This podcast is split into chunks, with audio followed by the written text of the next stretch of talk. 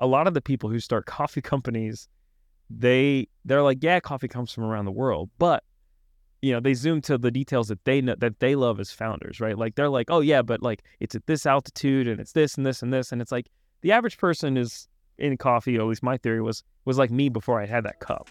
And so like instead of zooming to like some level of detail that isn't gonna like get someone else excited, let's start with the fact that it comes from around the world.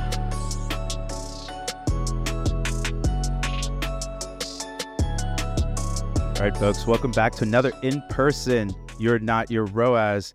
Today, I have the Java slanger, the stat stats man, the best looking guy in Austin with an incredible house, wonderful human. Uh, actually, I don't even know how, what's your last name? How do I pronounce it? Shoe, shoemake. Shoemake. I always want to say Schwemke for some reason. You get that? Schwemke. Is that's totally off, right? No, but that's a I've never heard that. And Yeah, that's you that's see? a fun one. You see that we're, bre- Alter ego we're material. breaking news, right? yeah. when you We gotta at the we gotta build a character around that. We were on the boat last night uh, talking and um, joking with one of the guys. Uh, I guess his wife, when she uh, has um, like her lady day, she turns and, and they've made an alter ego for her because that's not. Nice. but that's not here nor there, folks. We're gonna get into uh, Michael's interesting, incredible story. Um, I guess first, how did we meet? Was it Dr. Mike was I think for the it- guys' dinner? I think so. It's always tough to to tie back to the first kind of thread in Austin. Like everybody's so connected. Like Clark Clark Nolan is kind of like the one of the many like hubs that- Yes. that kind of I meet most of my people through, but probably from Mike, yeah. Yeah, because we do a little guys' dinner out here, and um, Michael's one of the just most fun humans. You put this guy around a dinner table, and it's just laughs and fun. But I guess I don't know a ton. I know about where you are now, but let's start back. Kind of, how did you start Atlas? Or actually, when was your first foray into entrepreneurship? Yeah, it's a great it's a great question, man. I uh I started getting the itch back in 2009. So I was Okay, so I was just ago. about to graduate college. It's right when the four What'd you study? Uh, I started in engineering and then I switched to business. I, I, Uh, I was engineering and then economics. yeah, Yeah, yeah. you went to IU? Did we Yeah, talk about this? yeah, yeah. I was at Purdue. No, Yeah, how did I not know We this? ta- uh, this is one of the dinner. It's oh too my many drinks gosh, over dinner. too many drinks over dinner. Uh, Boilermaker. yeah, man. Unbelievable. So you were Drew Brees era or no? Uh, a little not later. that old, a little later. Literally. I okay. wish. Yeah, that yeah. was when we were good. Yeah, yeah. Um, How interesting. Oh my gosh, West Lafayette. yeah, man. And I studied economics. The Indiana. Oh no. oh my god. How did I not? like anal- yeah, um yeah i don't know man Doo, doo, doo. I need to cut some stuff out of my life, improve, get some ginkgo. Okay, so engineering major, you became a statistic like me. So what kind of engineering? uh i didn't get that far i was gonna do ie which is industrial engineering what That's kind of cool. But in yeah it's like how you like lay out warehouses for efficiency and, and kind of process design they call it imaginary engineering in, in the engineering world because it's like the least Yeah. uh prestigious kind of thing or i mean i don't know the ceo of ups went to purdue he's a he's an ie grad but not making nothing. not making nothing but it uh it was just the most honestly the reason i liked it it was the most business like of all the Yeah. engineering disciplines and then I was a double E major and it was Oh, that's the worst. That's I the was one. doing like 17 I, I literally was doing math problems that were four or five pages long like yeah, it was atrocious where the answers are still letters. Like I, I yeah, we got, I've had some more stories from college, Purdue engineering, before I got the hell out of there. and for people that don't know like there's a joke in kind of for engineers that like an extroverted engineer will look at your shoes like like these are the most non-social people and i'm just this extrovert bomb in there trying to like schmooze. You go to lab oh dude it, yeah. Cracking jokes during the exam. yeah. Everybody's so serious. Anyway i'm sorry. So so ie and then economics. Yeah, yeah, studied economics and, and really, um, you know, a lot of the like econometric, like more like predictive modeling side of, of econ. Um, and kind of at the same time, uh, it was right about the time that, so like at the at the time, like Magento was the big ecom. It was pre Shopify days, which meant it was a pain in the ass to build a website, like Yeah. super clunky. And Yeah. apologies if anybody from Yeah. Magento listens to this. i mean it's still candidly fairly clunky it's it's more it's almost like a headless solution if in you, a weird way If you look at like built with some of the biggest websites on the internet are still built on Magento, and Dude, it blows my they mind. They do work yeah Legacy system stuff. Yep. Um, but yeah, read the read the you know the four hour work week was really kind of like one of the first things that piqued my interest. Yeah, well, and and the reason is like, well, the thing that got me excited about it was this whole like drop shipping e-commerce thing. right? Oh no way! So, and this is back again, like, man, like a couple different drop shipping sites exist and they're super jank. Uh, Magento's around and super jank. So I was like, man, like, unlike the marketing classes that I was getting in college, because I took some marketing as part of the business school, uh, which were super fluffy, like, oh yeah, like, you know, this is kind of best practice and you can say this. And it wasn't about e-com where you can track everything. You know, once I started learning about uh, drop shipping and how that works, it's like, oh, okay, well, there's like some math to be done here, right? It's yeah, like it's all okay, arbitrage. It's an arbitrage. totally. What what's my cost per click? What's my conversion rate? What's my kind of gross margin on a product? And uh, you know, the argument from the four hour work week, and it's been ten years since I read it, but was just kind of like, hey, like y- you could have slightly less margins, but you could grow from one to ten to hundred x and not have to hire more people. Yeah, 100%. you know, you can still kind of like fly the, the the fighter fighter jet and be like a one man army and and do that. And so I don't know. It was it's it's funny because the Atlas story is not that, but it's that's kind of like uh, you know it was interesting. That's kind of where I got steeped into, and I think the biggest lesson from anybody who knows how to drop ship or has thought about it is like you have to know your numbers. Like Not only do you have to know your numbers, usually the drop shippers that I know, even if they're quasi successful, they're some of the best operators I know because there's no like in a weird way, brand can build in like quote unquote margin because you when you can get LTV on the back and like drop shipping is essentially an AOV business. Like I gotta get my money on that first purchase. yeah, so you mean your acquisition has to be on point. Exactly. If any, if any step of the the process has to be on point, it's like you're a killer at paid acquisition. exactly. And that uh, So keep you sharp. I think it's actually a great way to cut your teeth for sure. I think drop shipping or agency, the challenge with drop shipping that I found was, and oh, you, it's flooded now, man. well, oh, it's done. Yeah, The- the- yeah, well, yeah. because I, I think for me, like my thesis was, again, it was an arbitrage game, and Facebook ads were so underpriced. So were Google back in the day. That's fair play. That's a fair play. And so there was so much arbitrage to be had. The targeting was so good Yeah. that um, you could you could literally build a business off of paid media only. Like the, there's a certain aspect like um, there's kind of a saying like you're essentially buying revenue, but you could buy it at X Yeah. and sell it at Y, and like Totally. like life is Yeah. good. arbitrage, man. That's it. That's it. Amazon That's it. partially killed it. Yep. Yeah. Amazon killed or will kill or you know I don't know will kill. That's that's pretty bold. But anything that's not doesn't have a brand, anything that's price dependent. I mean that's that's kind of like how are you competing with Amazon for things?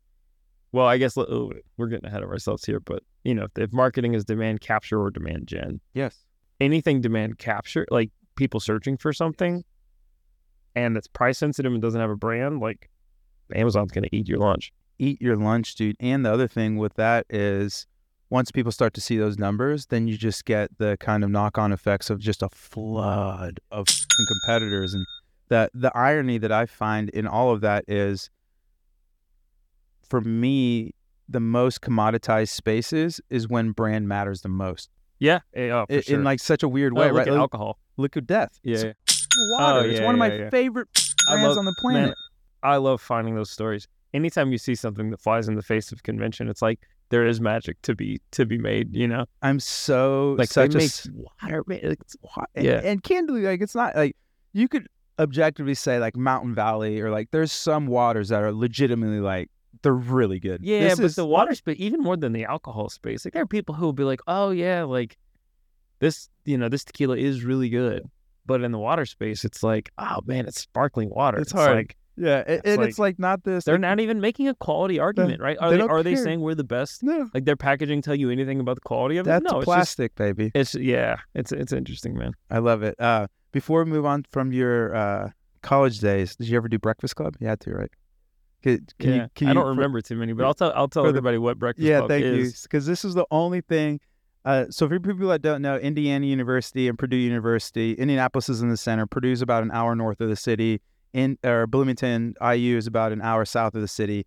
Um, and there, what I think there's like four state schools in Indiana, but those are essentially the two big ones. There's I or uh, Indiana State and uh, Notre Dame. Notre, no, Notre Dame's not a state school. It's private. It's Catholic. Uh, uh, Indiana, Indiana State. Anyways, there's or Ball State. That was it. Ball State, Indiana State, and then Purdue and Indiana.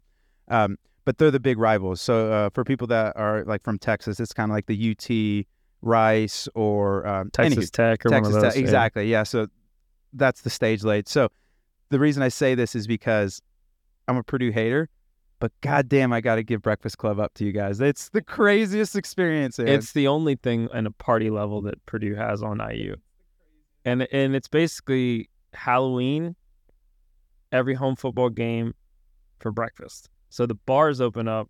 There's no more. I think this is the most degenerate holiday. It's the most. the the the bars open I think at like six a.m. and people pregame this, and they because you're not gonna get dressed up in a coffee costume and not.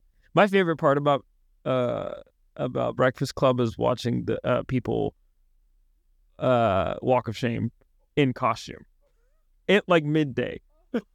My favorite was you. So you go into the bar when it's dark, and you come out when it's light. so Yeah, for like it's the eleven weird, o'clock man. games, It's weird. and It- then you just see this rush of just. I mean, it's almost like zombies in costumes. 'cause they- and then you'll see at halftime, just the the stands are just a war zone for people that went too hard, and you just see people pass. It, It's wild, man. I I, I can't the like craziest experience. I can't. Yeah, I didn't. I mean, I'm not a morning person. I wasn't in college for sure. Uh, but I I only did it a few times. But it was it was crazy. if you're young and you have the chance and you're in Indiana, uh, a Purdue home game for Breakfast Club is a absolute experience. And the stadium's not terrible. The stadium's not horrible. The campus is atrocious. So much concrete, but hundred percent. Bloomington's way My prettier. thing about but Purdue is like it's a school of engineers, and the way they designed the road. I The mean, I can't. right? I love. I mean, I can't talk. I can't talk smack about my own school. yeah. Uh, except for that. Yeah. Um, education was great though. Yeah. It's so cold. There's oh, it's nothing top else to tier, do. top It's- tier school, top tier school, especially in the uh, engineering vectors, aerospace. I mean, absolute top tier school. Okay, so you you find the four hour work week. You've been enlightened. You're slanging from Alibaba now. Did you build a business from that, or Yeah, what? I built one. I built one from it. You're gonna laugh. It was called ispoilmypup.com. I love pet. I love Dude, dog. Well, dog this is plays. back in this is back in 2010. Uh, let me think. Actually, yeah, I was in DC at the time because that's when I got my first job in DC. And uh, Are you from Indiana, No, I grew up in Arkansas. Arkansas? Oh, Yeah. oh, oh, right. Um, yeah, There's some pretty spots there. Oh, it's a beautiful state. Yeah. Beautiful state. Um so I spoil my pup.com. Big trend was humanization of pets, right? Like and this is kind of like early-ish for that. Uh and it was it's like all pink. It's like a pink website, pink text logo, ridiculous. Just absolutely maybe just the logo was pink, I don't know, but I just remember thinking how funny it was that like me a non-dog owner had this. Uh and actually when I look back on it and like I found the old Google Analytics account the other day it didn't do terrible. I'll tell you what tripped me up uh, was that again Magento. It was so clunky, and it was like a side thing for me, and but it was a great way to learn. Like first dip, first dip into AdWords, first dip into um, And you're doing everything. not everything. Yeah, well, I mean, it was dropship. Right. No, I mean, but like in terms of like the operations, like you're running the tech Oh stack, yeah, you're it was running. like I get home from work and and yeah, and it was nothing at the time, right? Like we and I I, I it never got to be like a thing. I, mean, I think we made like thirty sales lifetime, like in a month. like in a month or two. Uh, Looking back, I'm like, oh, that was actually pretty good. But uh, when that first sale hits, where you're like, oh my uh, gosh, it's a feeling, man. Right? Shopify was onto something with the cha-ching That's- sound. cha-cha. There's this dopamine. There's nothing that hits more dopamine than early stage company and that cha-ching sound. somebody gives It you just money, lights you up, just man. Yes, yeah. Yeah, Um, okay, so dog stuff. What were you doing in DC? I worked for Geico. No way. Yeah, I worked in insurance as like a predictive, um, predictive modeler. Oh my gosh, like the Ben Stiller movie where you you were putting like the. oh, uh, it wasn't an actuary. No. okay, okay. No, no, look, thank goodness no. Uh, no, it's a, it. Well, we don't have to get too into it because it's gets pretty obscure. But like, basically, actuaries are in charge of. If you're a DJ, actuaries are the ones that like control kind of the overall levels. Like, how much rate should we charge overall for a given coverage? Uh, and then what I did was more like, okay, but like, what about for 18 to 24 year old males who have Tracking. this, you know? And so, So like, we, we kind of, uh, Almost build the cohorts within the. yeah, we're doing all the little like sub Knobs, yeah. frequencies and and they're you know just really trying to match like rate to risk. But um, So you've always been pretty heavily in the numbers. You've always been a, a, a pretty uh, numbers guy. it's a good fo- you know I don't know. It's like, so funny because your personality is like so fun, fluffy. Like I never knew any of this about you. I think to some extent, like if you're good at that stuff and you're social, or at least kind of are good at talking to people. Like for me, like one of my strengths in my old jobs was just like I could learn about all the different things in the business. I could think about these data problems in a different way. Whereas someone who got their PhD you know, maybe maybe they're building a model and they're they're trying to get like just an ounce more of improvement on the model instead of like shopping with data vendors to try to find some data that we've never seen if it's predictive or not. And so you it's kind of that like, you know, in A B testing, like are you testing just one little element or are you like blowing up the page and starting over? And like we, I call that like ABC testing. And like so like C testing is like a whole new approach. B testing is like incremental and like there's studies about how like if you if you want the optimal if you want to find like the global maximum result, you need a combination of kind of like big swing tests and like increment test. I love that. For people that uh, aren't tracking and didn't do fancy math like uh, Michael over here, um, there's there's essentially two maxims, right? Maximums. There's the, the local maximum, which is essentially local to the environment, and then there's the global maximum, which is essentially you could almost think of it like in, in layers of TAM, if you will. Um, so the ideally, if you can reach that that global maximum, that's the, the, essentially if you think of it in economics terms, that's the equilibrium where that'll clear the market. Like that's the ideal yeah situation I, I always for think you. of it as like a two by two graph where it's like, you know, if you're on like a current version of a let's just say like conversion rate is the is the uh, y axis. Y axis, yeah. Uh, you know, for any given page, there's like the best it can be is some peak of a hill. Really But then there's some other page that if you started from that page, like you might start a lower place on that hill, but you can iterate yourself up. And whichever the best like substantiation, it's kind of an abstract concept, but No, the best so- substantiation of that is like the best converting. Yep. It's so helpful. Um, so DC doing insurance. Yeah. Now what? So kind of bounced around in insurance for a while, did that for from like 2015, sorry, 20 yeah, dates. 20, 2009 was when I graduated to 2015. Uh, so st- took a job at a different insurance company in Boston. Okay.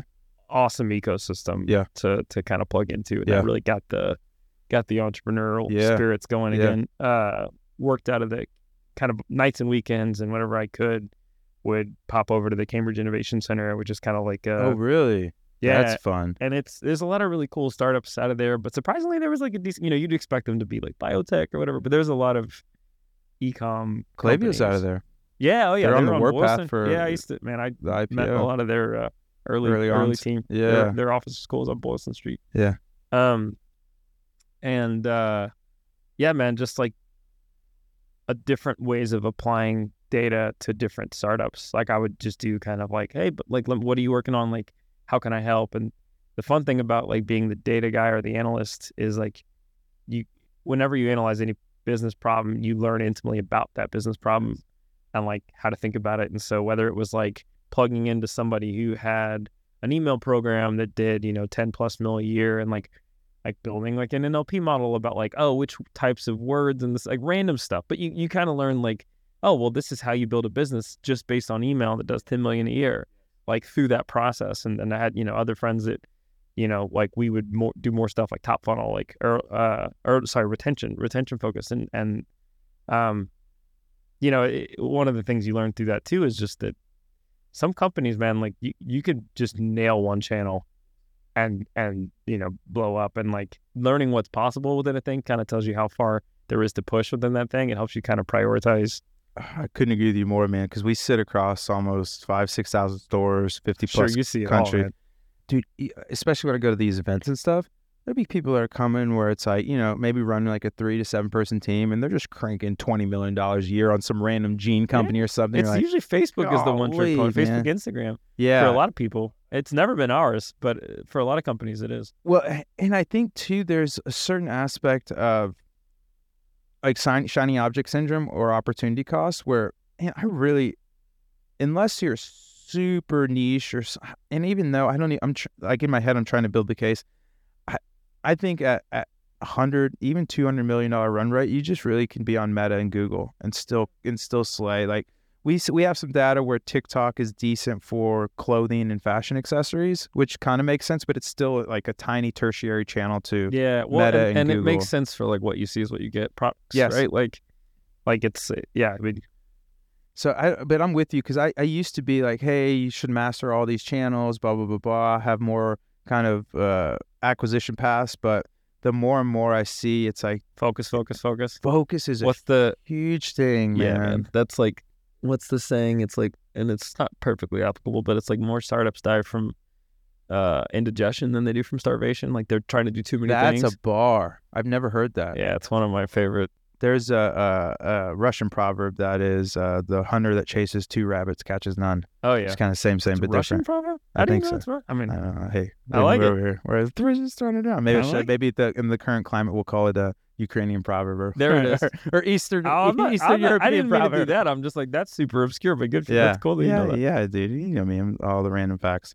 Um, so when did you jump out of insurance? Yeah, so uh, me and a really good friend from college uh, had talked about starting something. We didn't know what, right? Like I, I was like, I, I'm the biggest reason I left. It wasn't like oh, I want to work for myself. A lot of people have their own kind of reason for starting a company.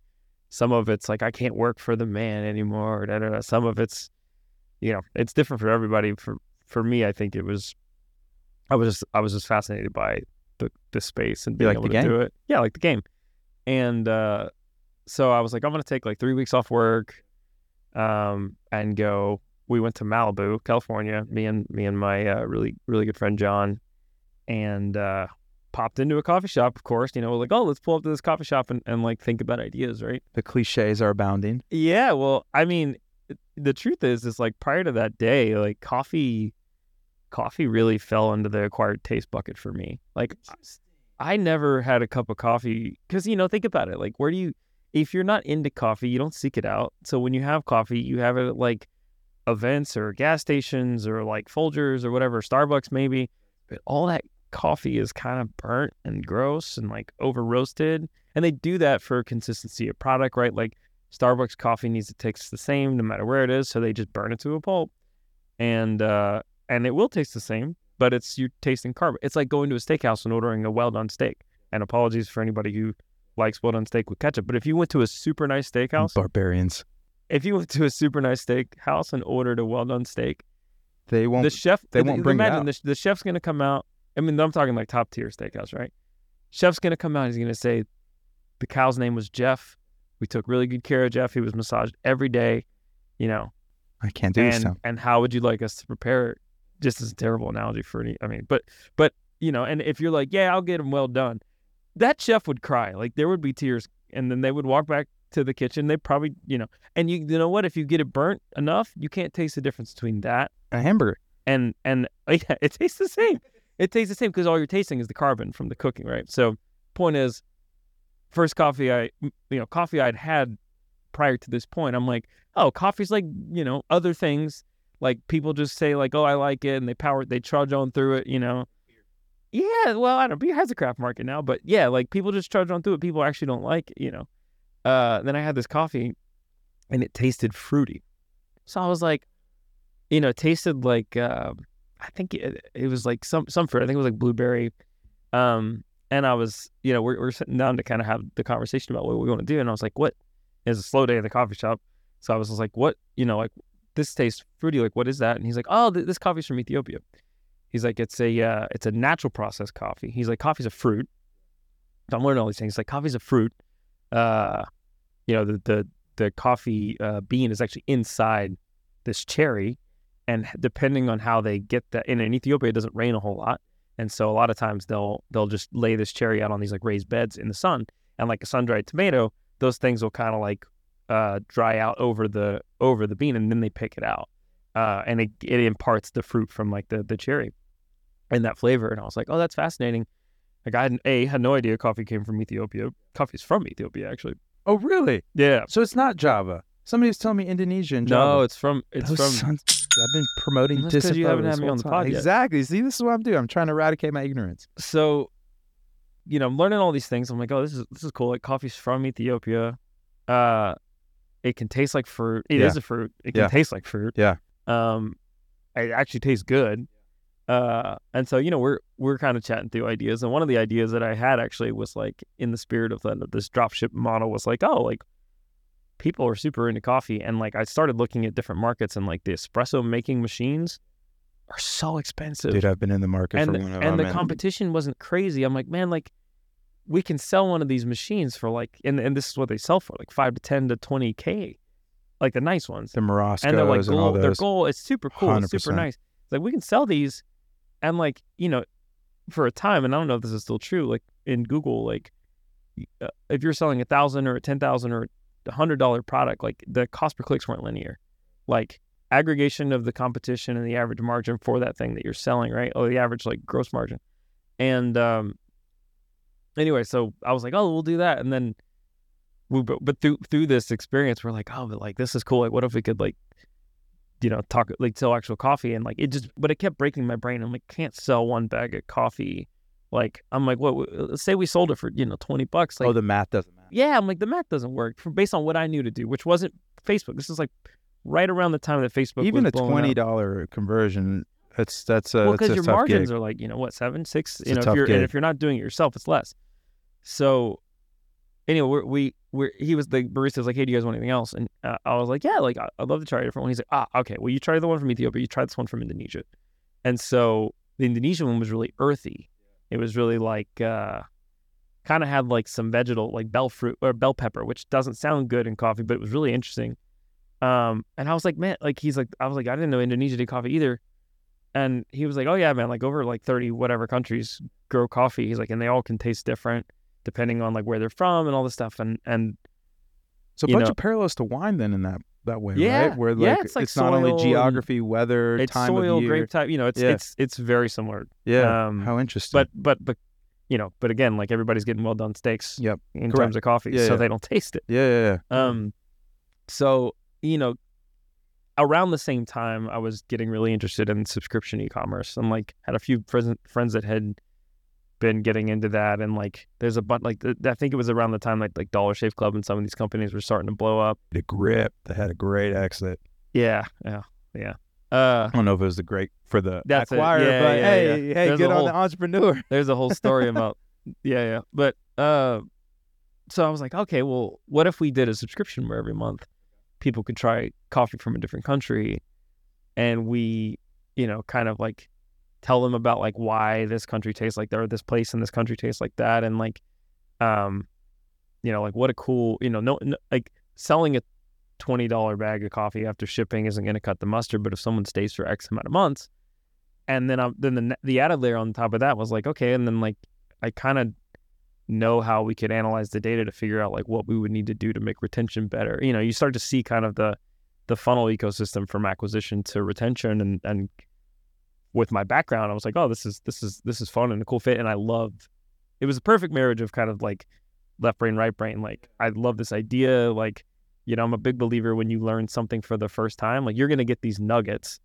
about that space that just like hit you like a ton of bricks cling to those because it's only going to be novel to you once and people who have been in the space for 10 years they might look past that Beginner's mind's a real thing, dude. yeah well and, and you cling to those things and use them as as part of your storytelling because um a lot of the people who start coffee companies they they're like yeah coffee comes from around the world but you know they zoom to the details that they know that they love as founders right? Like they're like oh yeah but like it's at this altitude and it's this and this and this and it's like the average person is in coffee at least my theory was was like me before i had that cup.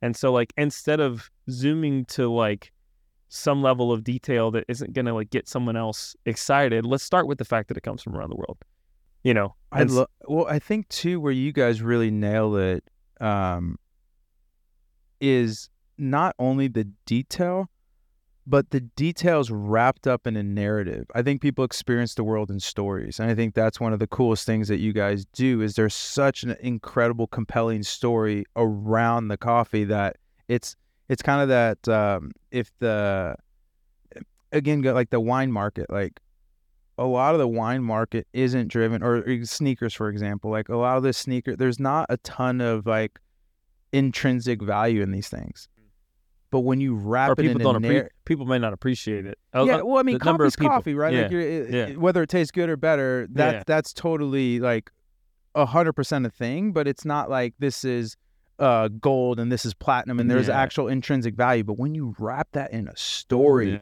and you build a community around it and then it, it gets so interesting and the it, yeah anyways I just, I just wanted to gas you up there a little bit because i think that's one of the things that you guys do so well like i think you sell stories and monetize through coffee. Yeah. Yeah i mean i i think you have to. I think you have to. i think it's like people don't buy products they buy the stories. Yeah for sure.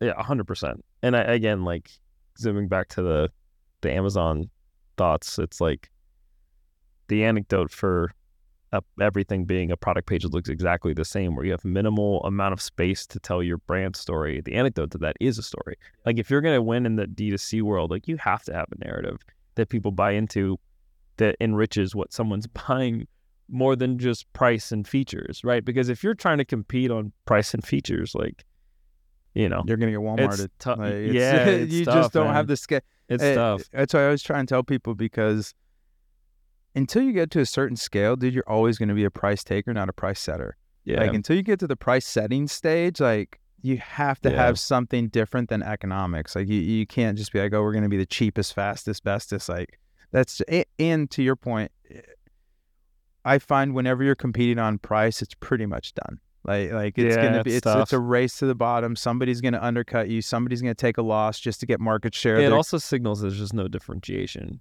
you know? Bingo. Yeah. Bingo.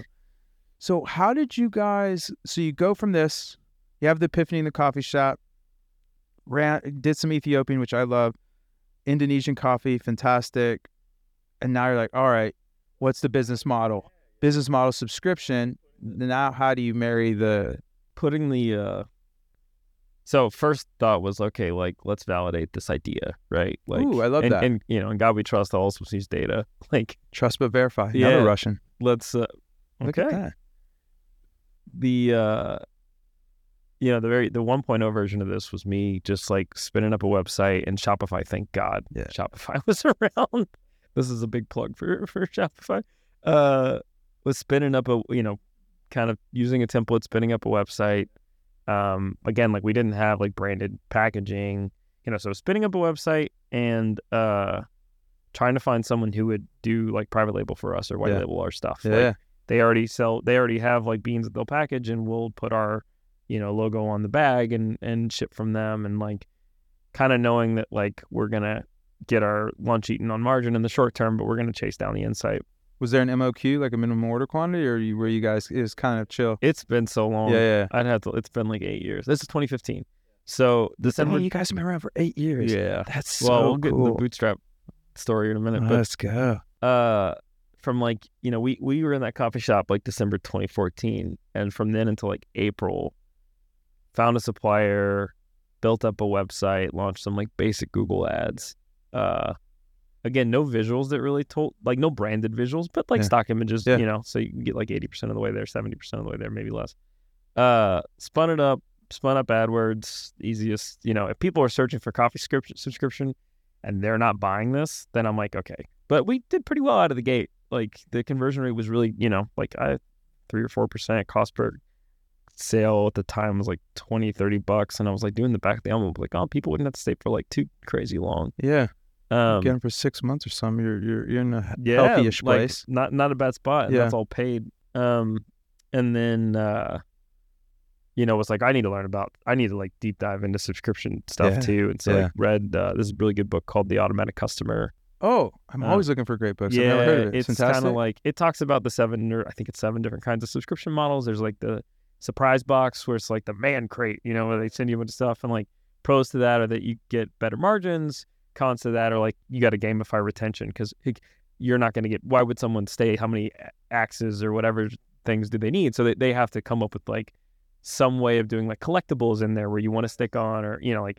Um, then the- there's like the, the the- disappointment can be really high there, right? 'Cause can if be. you if you if you miss because I had yeah, uh, if you miss Stitch Fix, which was kind of a mystery box. so that's a, that's re- curation. different So- curation. okay. Well, and it, it's yeah, it's curation.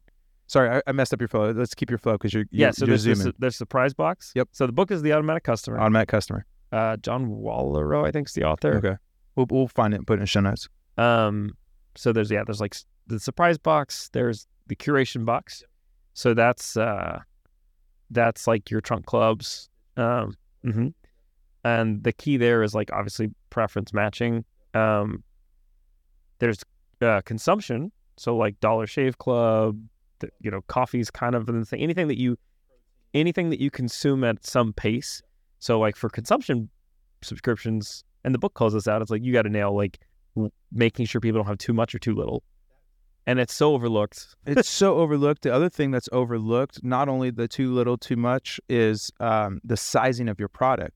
I know people that would size a product and it's like, dude, that's six months of beard oil. Like yeah, you, nobody's gonna remember to come back and buy in six months. Like the more you can get it close, like and correct me if I'm wrong because you're the subscription expert, but the most you can, the closer you can get to a monthly cadence, the better you are. yeah, you want well, and you and everyone's consumption's different depending on the product. Like think of every single product having a different kind of distribution of consumption pattern. Coffee's got a wide one, and some people they're a family of six. They all drink coffee. It's like a family ritual, and those dudes, those people will go through like you know eight bags a month. I'm not even thinking the one to many. I'm just thinking one to one. That's interesting if you have multiple people consuming the product. I Yeah. didn't think of that. Well, so and every I think every space has a different band, but Yep. so there there's surprise box, curation, consumption. Um, there's a bunch of others, but those are the three that I, I like. I remember, and the the most powerful combination, in my opinion, is curation and consumption. Because if you're just curation, if you're a trunk club, like that's nice, but how many clothes do you need, right? So you're not consuming it, you're not going through it. Even if you hit Yeah, like how many outfits can I wear? Like so you're Totally. absolutely right. You So bump up against that consumption curation barrier. is like pre- something that drives premium. yes. price premium. Consumption is something that keeps people right.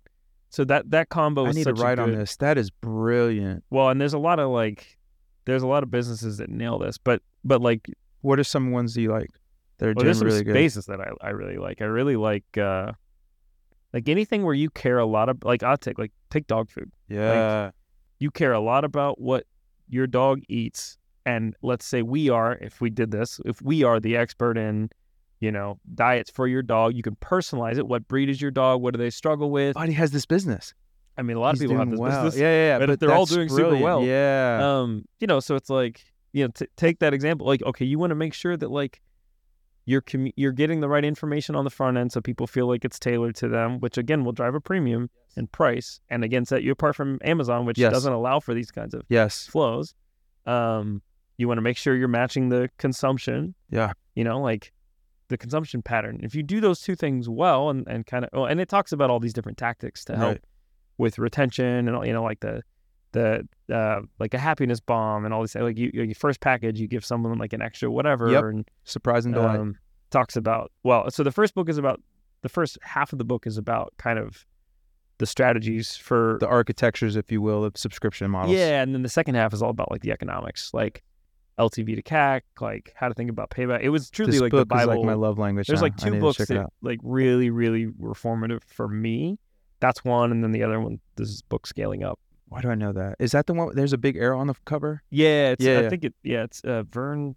Vern uh, I'm gonna butcher his last name. It's I think it's Vern something, but he's uh that book great. It's like a bible for starting a business, man. Curation and For consumption subscription models. That is Surprise box. There's a few others. That is such a good framing because the surprise box never, never really like kind of floated my boat because there was just so much vulnerability built into that business. Like trying, well, and and you have to solve for retention. So, but how do you, you how do you do it? Like the, the gamification is a big one. Collectible. What are the threads? What are the things that like we know are like human uh drivers to like stick to something, right? Like thi- yeah, I, you're right on the thing for collectibles. I've I've really gotten back into. You would do a shoe. I bet you would do like a. I bet you would do a shoe of the month you know where the they send you rare is? stuff. Well, you know the problem with that is What? the curation. Oh, to match your It- stuff. The curation, like I, what if they gave you options? Yeah, but at the same time, so this is actually a really good thought experiment. Yes and no. Do you want to scale your Shopify store? Do you want more commas in the bank account? Do you want to track every single metric? Do you want to make custom metrics? Do you want a real time dashboard with over 15 integrations and more coming daily? Do you want a tracking solution that can show you new customer revenue, new customer site visits, gross profits, or even custom metrics, something crazy new that we don't even track yet? You can do all of this with our triple pixel. How about inventory management? Never run out of stock again. What about an activity feed where we pull in every single change throughout your marketing ecosystem? You can even add custom activities as well to see the impact on your business. Do you want reporting, whether that be in email or Slack? How about cohorts, LTV, AOV, customer journeys, maybe a little bit creative analysis to understand what angles ads are performing best? Well, then Triple Whale is your solution. You can go right over to triplewhale.com and grab a demo today and start riding the lightning.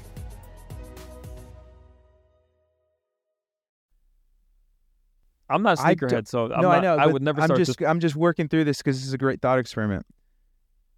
I want you to come to me with the stories about the coffee. Uh-huh.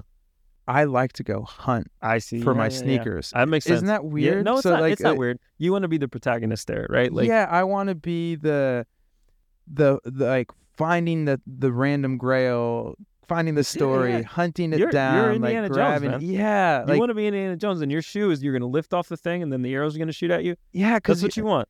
yeah, I gotta put the other thing That's right back want. on. That's why, like, that's that's, a- why, and sh- I think That's such an interesting thought experiment. I think the though. sneakerheads have this. Like that's why I, I lived in Boston for a while. and There's this shoe shop called Bodega, and it's like the, you walk by it, it looks like, a, a, like actually. a uh. I set. have a couple of them. They did a collab with Nike. Oh, it's so cool. You you walk by the store and it's like you it looks like a like a jank 7-Eleven, and you go in through the vending machine, and it's like dope. It's like their sneaker like drop shop. They do like all sorts of like limited really. Anyway, we're getting off topic, but um, which I'm prone to do. So no, no, no. th- keep this is in line. fascinating for me because if you would, on the outside looking in, what you just said makes tons of sense. Like, do I smell, spend absurd amounts of money on sneakers? So there's a big retention LTV play. I'm very into sneakers. I love the story, but I want the hunt. Yeah. And so I think collectors, I think, are like a It's unique- a little it's like a, different breed. It's like a put that one. of- yeah. That's a little different breed of. but uh, that's a nugget, man. It's interesting. I mean, it- there's definitely something to be said about StockX does a really good job of highlighting curation for me where I get most of my stuff, but it's still that it's almost, you know, it brings up um so uh General Mills back in the 60s uh did a cake mix. You know the story? So they did a cake mix. Amazing. All you did was add water, bush bosh bosh, you make some cake. Fantastic. Absolutely flopped Okay. They brought in this really high level psychologist, figured out blah, blah, blah. What happened was baking this cake was a representation of care, I of see. loving. Yeah, yeah, yeah. and th- at the time, this was a very woman centric household. Women are still in the kitchen kind of stuff, blah, blah, blah. And so they found out, okay, you know what? What we're going to do is take the pre mixed egg out, and now you have to add an egg. So you feel like you're part of the process Yeah. And now it, and then it just absolutely blew up and so i think that's where uh the sneaker thing falls apart for me is i need to be able to add the egg i want to feel like i'm part of the process versus just giving it to me versus the coffee stuff is fun because one i want the coffee i want the back end stuff and two i love the story but i don't have enough like vigor to actually put the effort into finding the coffee finding the story and so that i think Well, maybe you don't feel like you could, like access. You can't go shop. Like Oh, it's the opportunity cost for me, it's just not there. Like Yeah, I'd yeah, rather yeah. just give you money because you're way better at it than me have to deal with it. yeah on consumables versus collectibles. It's interesting, man. That's a really interesting thought experiment. Okay, so we we found your your business model. The, yeah. uh, what was it called again? Automatic buyer, Automatic customer. automatic customer, changed your life. You Great book. Great book. If you're gonna do a subscription business, and this guy makes the case that like pretty much any business should consider becoming a subscription Smart. business. That's my big 2023 prediction is paid uh, paid communities and brand memberships. I think more brands are going to try and transition to memberships, and I think they should. Yeah, it'll be. Yeah, I think it's. I think they. I think if they do it, there's it's there's a very specific way that it probably needs to be done.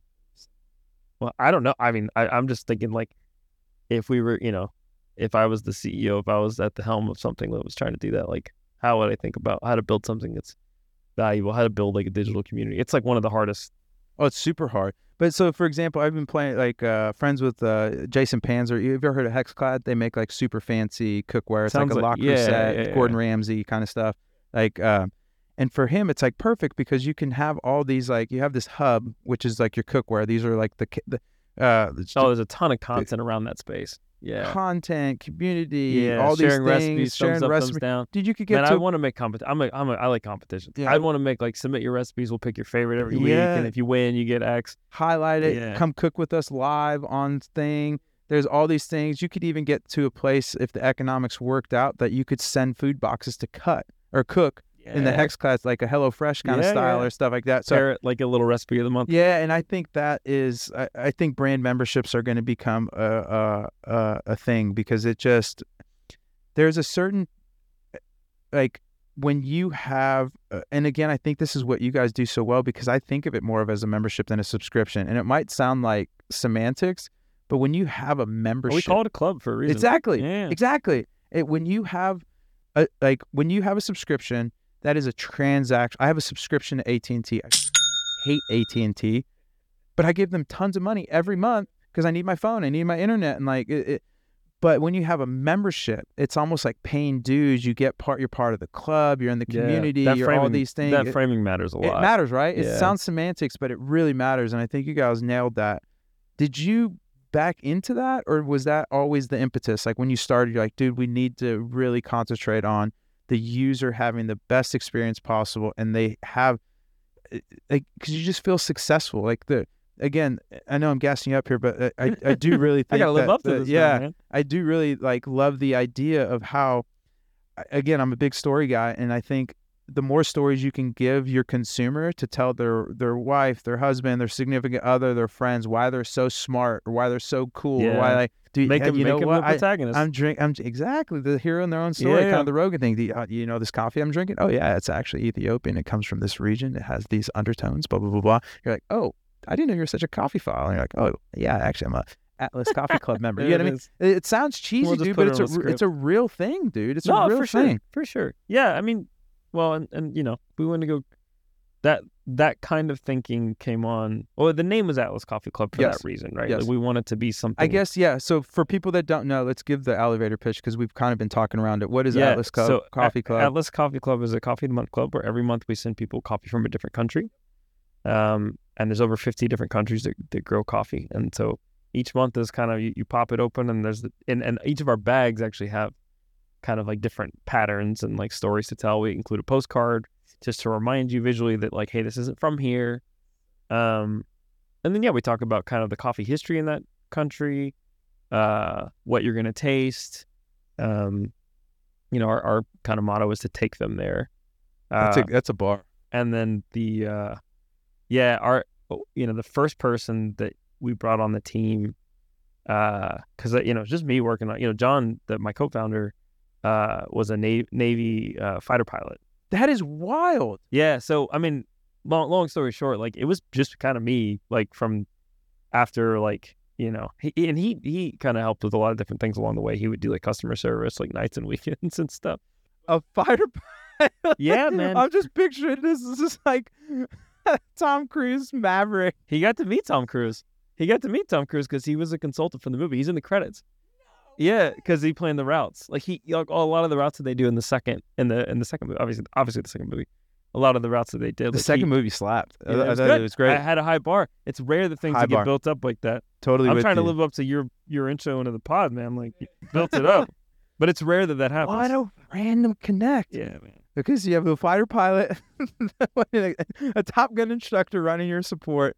You're running the whole business. When? What was? So first hire was a uh, this guy named Jordan, Jordan Rosenacker. Uh, man, like, you know, we we uh, this is about.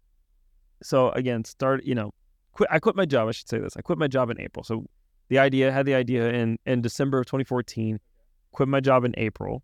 Can I ask you kind of an intimate question, and you can give me as much detail as possible? But like, was it like jumping off the cliff, burn the burn the ships, or is it like, hey, you know, I had a little bit of a parachute for for whatever Oh, reason? I if it- mean, it was burn the boats. Like you were all in.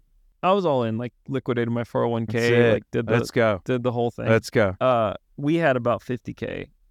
I say we. You always say we when it's just you. But- It's I used to run my own agency, and you can Yeah, charge you gotta people say way we. more When you say we. we than I. Yeah, it's funny. That's Uh, awesome though. So you just this is it. You said, hey, like, 'cause Yeah. you- obviously a bright guy, always could get back in the insurance game and stuff like that. Well, that so was it. Like, when I quit, like Liberty Mutual, where I work, was a super progressive company. Like they were, yeah, they they were great. They were like, yeah, man, hey, like we support you. Like we're yeah, pumped for you. Like we, if you ever want to come back, we will take you back That's in a amazing. heartbeat.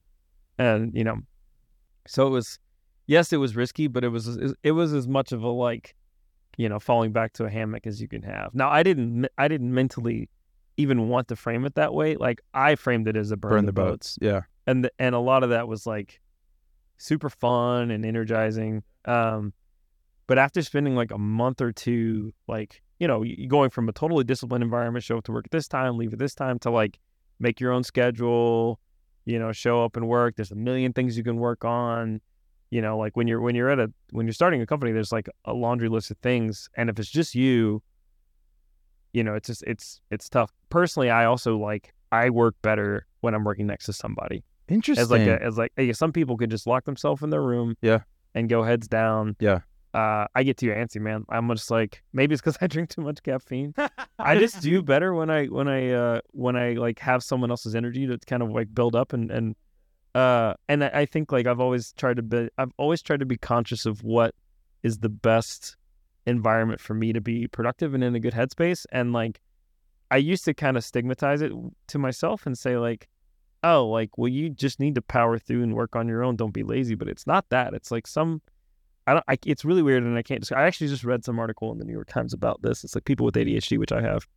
Uh like there is a there is a uh, term for when they like co-work with people and like why that's like studied it's like being studied now to be net more beneficial i forget the name of it um buddying maybe i don't know um anyway for that and for a lot of reasons like you know things that i wasn't good at like a lot of i'm, I'm decent at creative stuff but um and creative execution um Man, you're such a rare breed. Like the the quant and the creative is is, well a, is I, I, that's this, not this a. is kind of what i'm saying is like i'm good and i'm good i'm not great at that I think you have taste, and that's what matters. I don't. I don't think you need to be the zero to one creator. Yeah. But like, like the Steve Jobs of like, he wasn't creating. Like Jony Ive was the the creative genius behind that, but Steve yeah Jobs they had created the taste. they created directed Like versus the- creative yeah, yeah, exactly. And I think that's uh, again rare to find a quant that has like. Usually, the quant people I know dress like you know schlobs and like they're they're because they their their headspace is just in, Yeah, in a it's- it's different one- world. it's all one-sided, The taste yeah. doesn't make sense to them. It's like the, how do I calculate taste? Like well the, the so, intangibles. so you know quit my job in april and then uh a friend of mine he did like a bunch of branding stuff for like spike lee and a bunch of people. He, he was like really good at he went to IU, a buddy of mine. Uh you might even know him russell marcus. Okay anyway uh, i called him up. I'm like hey man like what are you what are you up to? I've got this startup. Like i'm here's kind of the pitch. He's like man i don't have time. I'm like doing my own thing.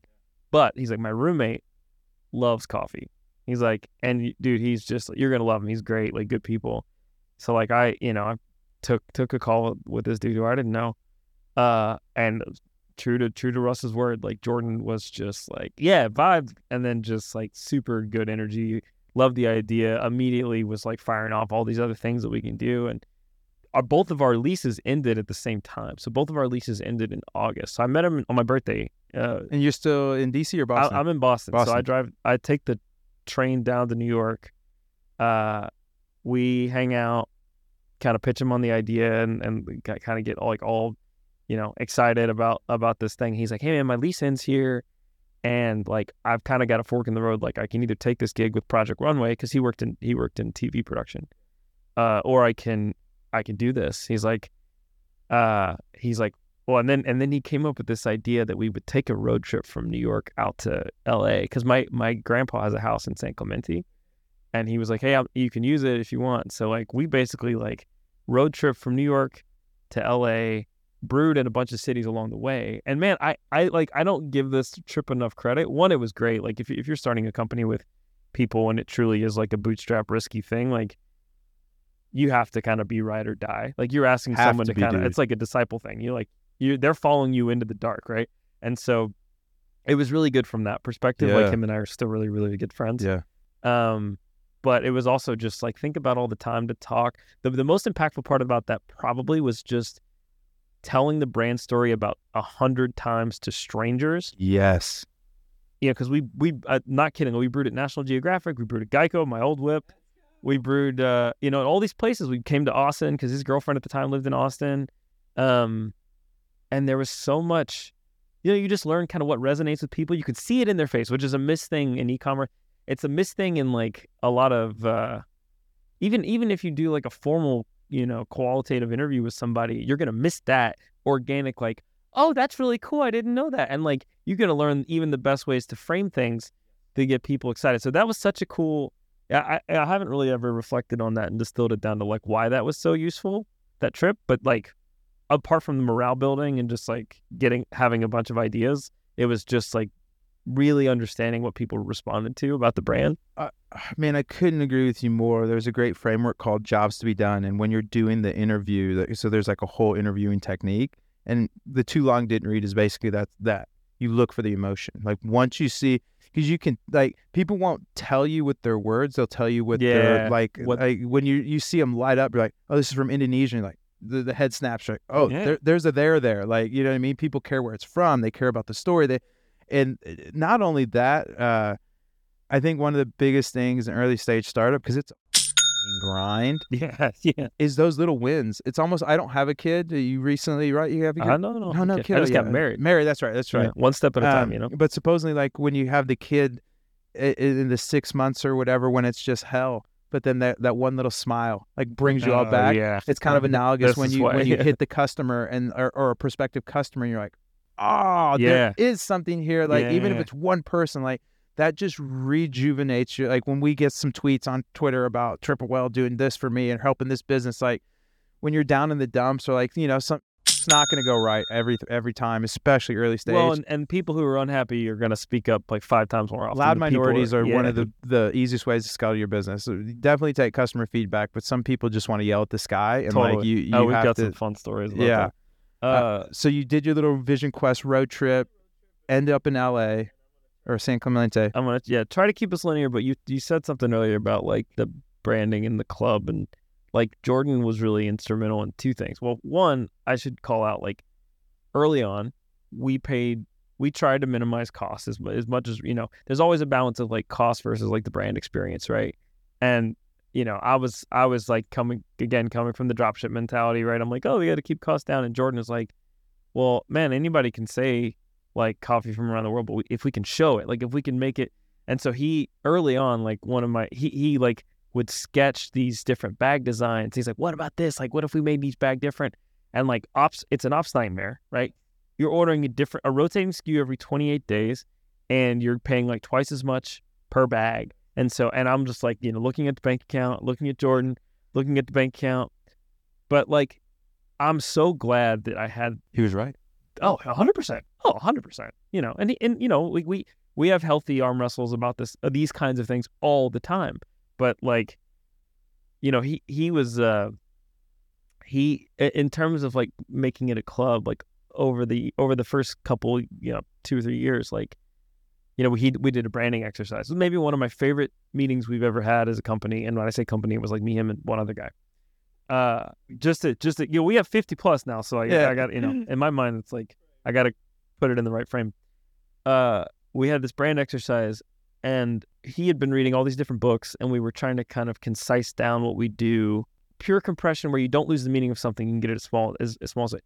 So he- we were we were thinking through like, what's the right like what who are we to our customers, and and he came up with coffee tour guides. That's it. And I I was, was gonna call it a coffee concierge. Same thing. Or Well, a so tour the- guide's the even tour- better. The tour guide is someone who like you're going on this journey together. They're not pretentious. Like coffee struggles with this problem. Yes. It is so uh, unapproachable, is what they say. You go to a barista at like a nice, nice, nice coffee shop, and you know it's not like, "Hell, let me help you learn." It's like, "Oh, you don't, you didn't know," you know. It's like You That's not what, a, a- you don't know an Americano that's is. that's not what a tour guide does. Like a tour guide has no ego. A tour guide, if they're they're a good tour guide, they kind of stand out of the way and you look at the view together, and they're here telling you as you're guiding you on the journey, right? So like They're experience generators. yeah, so I don't know, like I I uh That's a way better, be- better than concierge. Tour guides nailed it. but yeah, he he uh really helped us kind of like crystallize some of those things. And there's more work as a business that we can do to kind of make this more an adventure. I mean, trust me, there's we have so many ideas, man, like in terms of uh ways to build out the club part of the Atlas Coffee Club, right? Like I'm all for it. yeah. Um anyway, so so you know, he jumped on in June and we kind of all, you know, it was me and him. We took that trip. We took that road trip uh to San Clemente and then, you know, we're in San Clemente working on something. And I think I was like writing some it was some like not the most important thing I could be doing and it was taking me way too long cuz Shopify at the time didn't have a good CMS, didn't have a good way to write blogs. I think if you can believe it, like they just they didn't care about blogs for a while. And so uh, I had to teach myself how to code, and I was, and I'd already done that to some extent, like, but I was just beating my head against the wall doing this, and I was like, ah, I got a buddy that I remember from Purdue It's who good. was like a, he was a wizard, like just truly, you know, like in the engineering world, yeah, like you guys. there are certain people you that guys just can run laps around other people, and so uh, I was like, Omar, I gave him a shout. I hadn't talked to him in like six years. It's like, what's up, buddy? Like, what are you doing these days? He's like, I'm out in Miami. You know, it's like, you know, uh, club music playing in the background. Yeah. He's like, I'm out in Miami. I was like, hey man, uh, I've got this project. Like, it's taking me forever. Like, you know, I'll, I'll th- and it wasn't the blog project. It was something else. Uh, I was like, I'll throw you like, you know, I don't know how much it was gonna, how long it was gonna take, and how much it was gonna cost. And I'm thinking like, this will take him five hours. Like, you know, maybe I'll throw him like, I don't know, like 500, 600 bucks. He, he gets it done in like 30 minutes. And he's like, here you go. I was like, God, I shouldn't have done fixed rate, but, uh, but he gets it done in like 30 minutes, and I'm just like, oh my God. Like, I think I had like him do like two or three things for us, and I was like, this is the leverage we need. Like, truly, like, crowbar to like whatever problem you have, like engineering leverage. Um, so I was like, I need to get, we got, you know, if Jordan and I are like a one and two man, you know, band, I was like, I need to get this man to join the company. So went out, I, I moved in with him in Miami, in South Beach, Miami. no. I went to the belly of the beast. Oh and, my god! uh, you didn't know you did a stint in Miami. Oh my yeah, well, I had to pull him out of his, you know, favorite, you know, scene. And then him, Jordan, and I all lived in my parents' basement for like six months. No way. Yeah. The parents' basement, Dude, well, because we are trying to save money, but we also wanted to be in the same place. And you don't want to, you know, spend money on an office. You This is- we, it's we- amazing. you know, like at this point, the business is doing like I don't know, like 150k a year. We're tiny, right? Uh, so we do that, and actually, like some of the best memories, because we would drive like 30 minutes, because my parents lived like out in the sticks in Arkansas, and we would drive to, uh, we would drive to this co-working space. It was a 24-hour co-working space, which is crazy that is crazy. crazy in Arkansas. 24 hour co working space. And we would work until like two in the morning, you know, and it was fun. You know, like it was like singularity of purpose. And we started getting like win after win after win. Like we, Jordan, so Jordan used to work in TV production, uh, and he would get pitched ideas for TV shows all the time. And so he knew the anatomy of like a good pitch versus one that was just a generic one that went to like 300 studios, right? Like a good pitch was like personalized, like you knew it was written to you, not to some X, Y, and Z studio, and like gave the context as to why it was a good fit for you and was engaging and like, you know, like packed some value in there, but wasn't too long. And so he, because he knew that, he was really good at pitching press because he knew how to came, come across as like, hey, I'm a real human. Here's this idea you know like and even how to frame what we do that was like a really in a really exciting way and man like we like that in that short stint of like six months it was probably like four months that we lived in my parents house like we got on like the we we were on the today show. We were oh yeah it was it was wild. Yeah jordan's grandma called him and was like hey you're on the today show and i'm like oh she's got it wrong like there's no way right? Like this is like you know and i pull up google analytics and sure enough there's like I don't know, like 10,000 people on our website. And uh, and those things never drive as many sales as you think, but what they do is you can say now featured on the Today Show on your on your site. You get the SEO, you know, Yeah. they link to it, right? And then and then um, you know, and then there's the traffic from the day. And and like from there it was kind of this snowball of like we got a lot of PR. Like he's just a PR machine Yeah. um, which helped our SEO, which like really started to like grow our big organic base of traffic. And so like that was when we went, you know, we tipped up from there pretty significantly. And then we all basically because Jordan's girlfriend he, lived here at the time, uh, he found this really cool spot on Holly Street on the east side down the street. Uh, we all lived together um, from there. And then like again like just like three dudes doing eight jobs and working like 80 hours a week. Like we just made a bunch of strides, man. Like that was the early days. That is cool. And I'll tell you what, man, there's because we felt a little bit of that magic early on here at Triple Whale. It doesn't stay, and not in a good or a bad way, but there's just that such a unique moment when there's three to five people in a room. To your point of like, we got to hunt and kill to eat, and this, like this, it's the singularity of, the singular- purpose. Oh, dude, it's You so, know? and it, it I- just remember looking around where it'd be like me, Lex, Kevin, Colin, Tommy, and like, this is cool, man. Like, it's not gonna stay like this. Like, cause we're like a buck fifty, 170 employees now across Whoa. four cities. Like, yeah, it's cra- it's crazy now. We're like a, a, a small, big company, but that singularity of purpose is something that is, it, it, it- it's almost like scuba diving. It's indescribable. Yeah. It's such a cool feeling, but there's, a, there's a saying. It's like the absence of alternatives is freeing, or something. I don't know. Yeah. There's something something there. I forget the quote, but yeah. Um, okay, and so now we'll fast forward to you guys have your own. Like, Yeah. I mean, like you you're you're not small anymore. Candidly, I mean, you're Yeah. you're still scrappy. Don't get me wrong, but like you have your facilities. You have so like w- where are we at now? we're uh 50 plus employees. You know, one of the kind of uh one of the threads kind of behind the scenes was us in housing operations. Love that. And so like there was kind of different Kind of back to of your that. roots. Yeah. Well, you started with your warehousing optimization. which which is what's yeah oh yeah that's interesting yeah yeah. uh what's interesting about it is like again like i never set out to to be like oh, i want to do i want to have every i want to run everything in house like buying the coffee all this stuff like but just eh, you know over time it just made intuitive sense. It's like oh, okay we'll save two dollars a bag if we do it ourselves. We have more control over what we source. We know more about the stories. We can throw more things in the box. Like all, all these all these things kind of as much of like a pain as it is to do i mean trust me like and you see all this gray hair like um, most of these are ops related. Like it's that's not fun necessarily but it what it allows you to do as a business like it's amazing.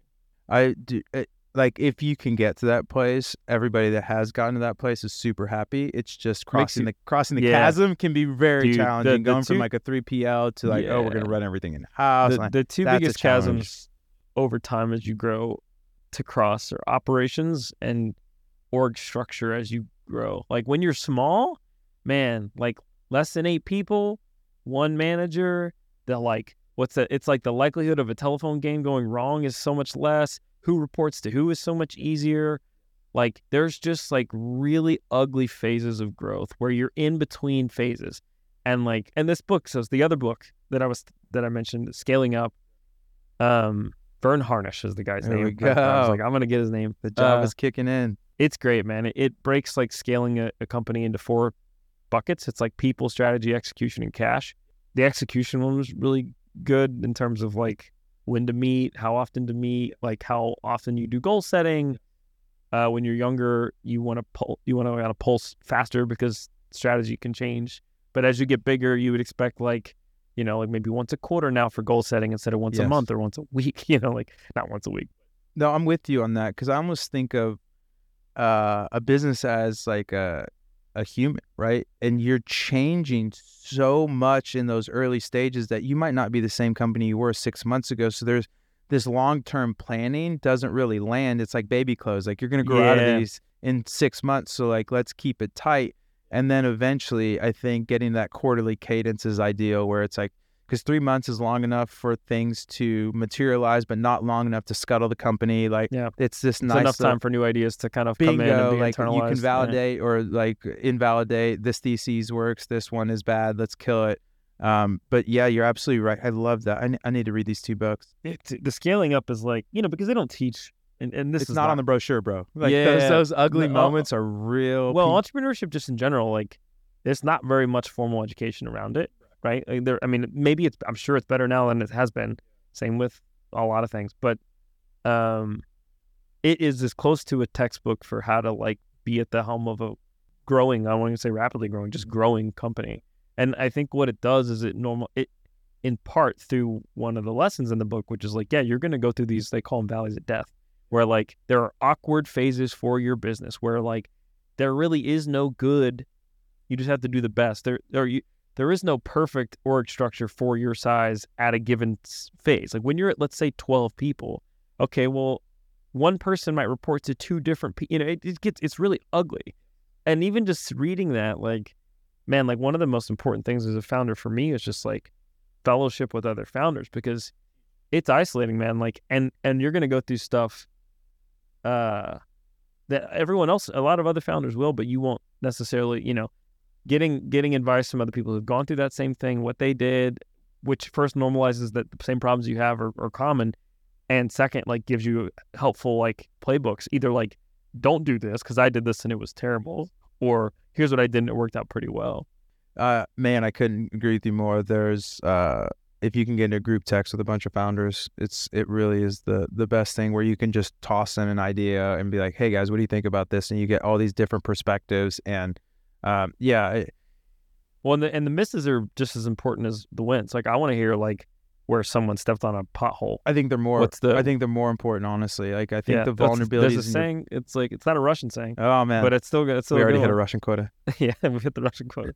Uh, it's uh, it's a thorn of a thorn of experience is worth the wilderness of warning. Wow. So like when you and that's The that's Java Jordan. I got to give in. Jordan credit for that one. He's he didn't I don't think he came up with it, but he's the one who planted that seed. Uh, the uh, yeah, I mean like you may hear, oh, don't do this, don't do this. It's not good to do this, but then like, God, if you once it happens and you've seen, you're like, God, I should have just listened to conventional wisdom.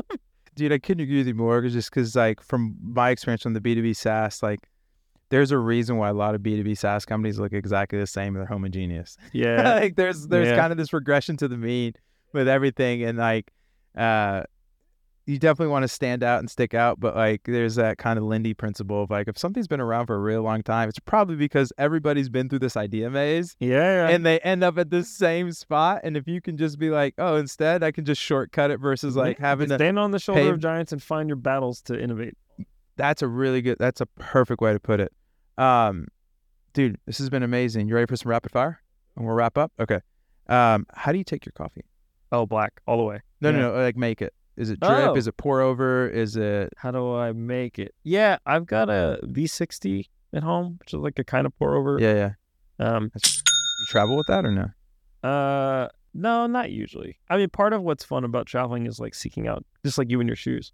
Like I want to seek out different coffee You want, shops. you want to put the egg in the cake? I want to put the egg in the cake. I want to find. uh I, I like to see like the best shops in different places I go to. There's an adventure like eh, like experience to it, right? Where it's like the tour guide can be really fun for certain things, but sometimes you just want to get the machete, and go go find go. it. Yeah, I want to see it. I love it. Um, favorite coffee shop in Austin? Uh, probably Fleet. Yeah. Either Fleet or Proud Mary. Proud, Proud Mary's pretty good. They've got a deluxe pour over menu that it's like, it's you know you're gonna pay like fifteen bucks a cup, but it's it's really Yeah. fun. Yeah, yeah, it is what it is. Um, favorite place to travel to and why? Man, I'll start by saying I haven't traveled enough to give a You got the European give- trip with I wifey give- coming up though. yeah yeah. Um, favorite place. I went to uh I went to Guatemala on an origin trip. I went to, uh, buddy got married in Antigua. Oh, it's beautiful. That's a beautiful place to get married. That, they got the church. Yeah, they broke my. Uh, that's where kind of like my coffee mind blew up there too, where it's just like Nice. Oh, stunning coffee all the everywhere. and it's like a to have- dollar. It's crazy. Yeah. Wow. Yeah, there's a lake out there called Lake Atitlan. And it's It's it's amazing. it's insane, man. It's like they, they dub it like the most beautiful place in the world. Like yeah, you know. I should have went to that. Uh, it. it's super cool. So Yeah. that that was probably my favorite a- recent trip. No, that's a great pick. Um, favorite newsletter or podcast? Um man, I you know I don't do too many I used to be a lot more in on the uh, on the ecom podcast and stuff. The the things I've been Oh, it can be any any podcast. it Yeah, doesn't have I- to be I do a lot of, like, politics related stuff. Um, there's the one called Hacks on Tap that I like. It's like really uh it's these two guys who used to do like different political campaigns and they're like analyzing current events and, Oh, and like oh like through their frame of experience. It's David Axelrod and Mike Murphy and uh it's cool. It's it's good. I got into it like, you know, a couple election cycles ago and I just put it on and listened to it. I love that. Um, what region of the world is your favorite coffee from? I know you. I know you love all your children, Yeah, but if I, you have I to save one, where I, where are you going? It, the que- way I've heard it framed to me, the best version of this question is like if you could only get coffee from one country, oh, that's good. and and the reason that's a different answer is because Ethiopia is the birthplace of coffee, and you know like how like the Galapagos Islands have like all these different because it's like there's like a million different variations of like everything like birds and all these different things. Shout out Same thing's Charles true. D. So yeah, same thing is true with coffee. Like all the varietals in coffee are there, and Right. so like, um, and so like in, in terms of the ri- variety of taste you can get from just one place, it's it's Ethiopia, and the quality is just amazing. I love that. So it's almost like if you're thinking about music, like there's not only playability, but it's also like the hit songs on there are still hitters. Okay, I like that. The Ethiopian. Um, okay, we'll wrap up with two questions. First one, what's the nicest thing someone's ever done for you?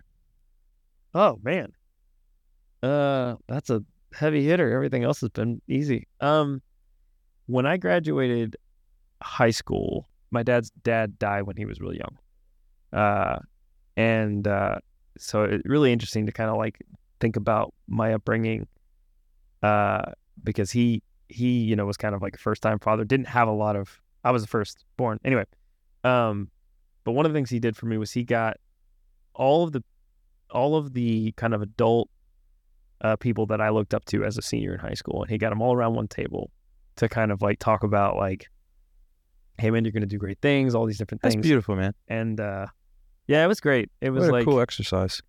it was great, and it was it was really kind of uplifting, and and uh, yeah, I, I don't know, T- tough to top that. Yeah, that's beautiful, man. Shout out, shout out, Pop Up Mike. Uh, last question. You can have dinner with three people, dead or alive, fictional or non-fictional. You're sitting at a four-person table. You're sitting at the head. You get three invites. Who's getting the invite? Three people in all of history. Oh, uh, uh, fictional and non-fictional as well. So dead or Oh, alive. You can man, do. You can do fake characters. You It's can like do, asking people what their favorite song is. Yeah, you, I, it's constraints. There's constraints though. Uh, I'll keep it. To, I'm gonna I'm gonna put limiters on the question. I'll keep it to the entrepreneur world, Oh wow. just for me, okay. just for this. Um, I really want to meet Mark Lore. Yep. He's uh. I mean, you think about the diapers.com story and like being a loss Dude, leader online. Jet.com. Oh my yeah, his this story. guy. His is story's just great. Now he's building cities. Oh my gosh, this guy's prints money. The and arguably Jet.com was a great acquisition for Walmart. It kind of you know leveled the Walmart.com to Amazon.com. He made a grip on diapers. Incredible human. I mean, this one's gonna be like pretty basic, but I'd, I'd love to pick Elon Musk's brain. Yeah. I might just take more conversational time with those two instead of picking a Wow, third. I've never have anybody cut I don't- out the I mean, I'm third just like- I've, I'm just thinking like if I had to spread the combo around three, then I don't know. I mean, no philosophical bent, no mathematics. I told no you I'm ec- just doing- economist. Okay, maybe Richard Feynman. Have to be. But what a fun, what a wild dude. Have you read his bio? Uh, what he, is he that has a nice, memoir. What is the that? one? nicest guy in the or um, hello, my name or something. My name Richard Feynman. I, I can't remember. Nice but to meet you, Mr. Feynman. Yes, Or something. yes. Yeah, I haven't read it. It's wild. my brother's a big. Uh, it's a Feynman wild. fan. What brilliant dude. Yeah. He used to. uh uh, one of the crazy stories in there was he Oh, used. Tim Ferriss. Duh. He'd Come be another one. Okay, Yeah. come on. He's here in So Austin. yeah, no. So he, he you, you bring I'd, him boot, fun. I'd probably boot Feynman just because no, for to keep- TBF to keep it No way. entrepreneur based, and he's such an Unbelievable. inspo for me, man. Like Unbelievable. I wouldn't Uh, be, I probably wouldn't have done. the, the peanut galleries over here in in, in I up know in you're like arms. not gonna. It could be anybody, Mike. I'm not judging. Hey, you know, hey, hey, what? judging what? Um, but there was uh, yeah, Richard Feynman's bio is fantastic. It's uh, uh, really interesting, and he has the Feynman technique of basically if you can't teach somebody to some- something to a five or You ten don't year old, understand it. you don't understand it. And I Yeah. think he, he was just a brilliant dude, man. He Los Alamos, did a bunch of crazy stuff. Yeah, I mean, there's there's an art to simplifying things down to the distilling them down to the That's the Einstein, right? Like make it as simple as possible, but no no simpler. yeah. Where well, that like- goes back to the compression. Yep. Yeah. Or the uh, simplicity is the ultimate sophistication. It's Yeah. a, a Da Vinci. Dude, this has been one of my favorite podcasts ever. Oh, I'm thanks. so. I didn't know so much 'Cause we about your talked about journey. Breakfast Club and I know we covered a lot. What a crazy journey you've been on. I'm Yeah, so I just proud of you, made man. up This a whole fake cool. past in the past to you, so that this would be all new for you. you know, it, it landed. It worked. Yeah, I didn't The- grow up in the Philippines. The ruse, just- the ruse. he he brought me on to tell this crazy, awesome story, and it was There's There's a different one than you expected. Breakfast Club in. Boston. Yeah. Unbelievable. um, how can people find you? How can they get more involved with the Atlas Coffee Club? Plug Yeah, whatever you want. This time. it's, yours. Uh, just atlascoffeeclub.com. Amazing. Um, yeah, it is. It is really, really good coffee. I know I'm biased, but um, it, it is really good and it's fun, I love it. especially if you're just getting into coffee to, to learn. I know? love it. Easy peasy. Just go on the site, throw your stuff in, subscribe, and off you go. Amazing. Go subscribe. Go get you some amazing coffee.